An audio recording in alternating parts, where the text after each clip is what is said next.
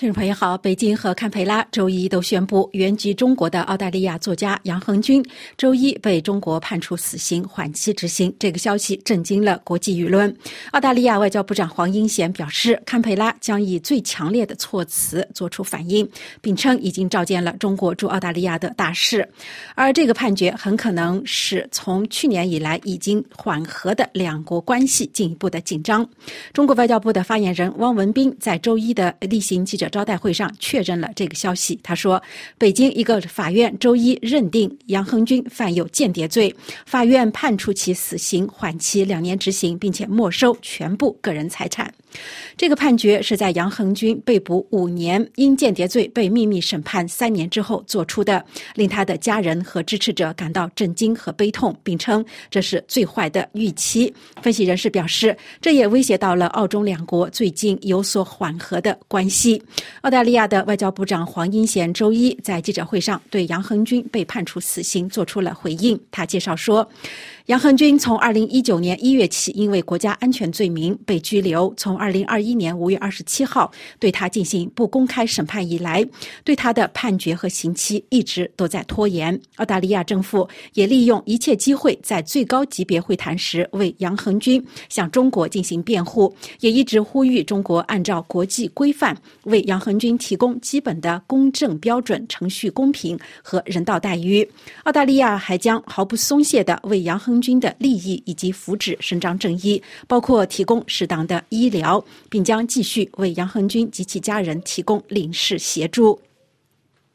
综合法新社和路透社的报道，今年五十八岁的杨恒军原名杨军，他出生在中国，毕业于复旦大学国际政治系。杨恒军曾在二零二一年告诉他在悉尼科技大学攻读博士学位时的导师冯从义，他从一九八九年开始在中国国家安全部工作了十年，包括在香港和华盛顿工作。后来辞职去了澳大利亚，于二零二二零二年成为澳大利亚的公民。作为一名知名的博主，他撰写了不少关于中国和美国政治的文章。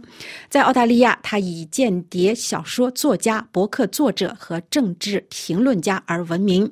二零一九年一月，他在抵达中国南部城市广州时被中国当局拘留，官方称其涉嫌从事危害中国国家安全犯罪活动。他最初被关押在一个被称为是指定。地点监视居住的拘留所，在此期间，他被剥夺了与家人和律师联系的权利。后来，被转移到了北京的一个拘留中心。二零二零年八月，他被指控为一个中国未公开确认的第三国从事间谍活动而被捕。二零二一年五月，首次在北京出庭应讯，但是审判没有公开。据称，杨恒军矢口否认为美国或澳大利亚进行间谍活动。直到现在，针对。他的案件的细节都不清楚，对他的判决也曾经被推迟了至少十次。中国方面表示，中国司法机关依法办案，并且充分保障有关人员的各项合法权利，并且敦促澳大利亚应该切实尊重中国的司法主权，不得以任何形式干预中国司法机关依法办案。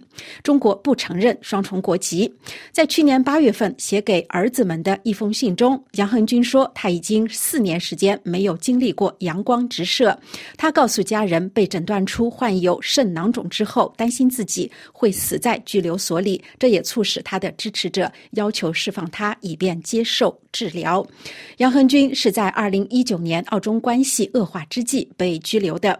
之前，二零一八年，澳大利亚将中国的民营电信巨头华为排除在了其五 G 电话网络之外，两国关系因此恶化。堪培拉还呼吁国际社。会对首次在中国发现的新冠病毒进行溯源调查，这更激怒了中国政府。作为回应，中国将包括肉类、葡萄酒以及大麦在内的许多澳大利亚的出口产品征收高额的关税，同时停止了煤炭进口。自从澳大利亚的总理那阿尔巴尼斯在二零二三年五月执政以来，两国关系有所改善，这些措施也大多被取消。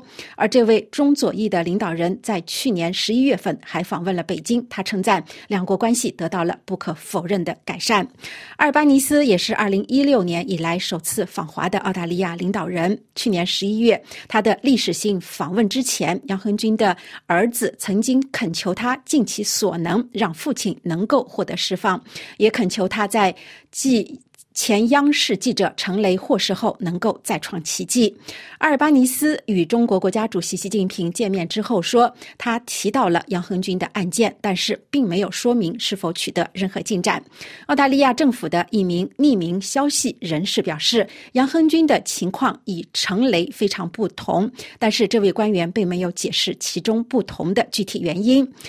路透社引述悉尼科技大学澳中关系研究所的所长劳伦森说：“中国政府曾经表示希望超越稳定与澳大利亚的关系，但是这个判决将使解冻更加困难。”这位研究员认为，这个决定将使阿尔巴尼斯的政府在处理国内政治方面也变得极为困难，因为外交部长也已经使用了强烈的措辞，表示了澳方的失望。亚洲人权观察负责人皮尔森表示：“对杨。”亨军的判决令人愤慨，他呼吁澳大利亚政府与其他包括加拿大、日本和美国等也有任意拘留公民行为的政府合作。他敦促澳大利亚政府为杨亨军寻求保外就医，并称五年的拘留已对他的健康造成了严重的损害。以上要闻解说由艾米编播，感谢收听。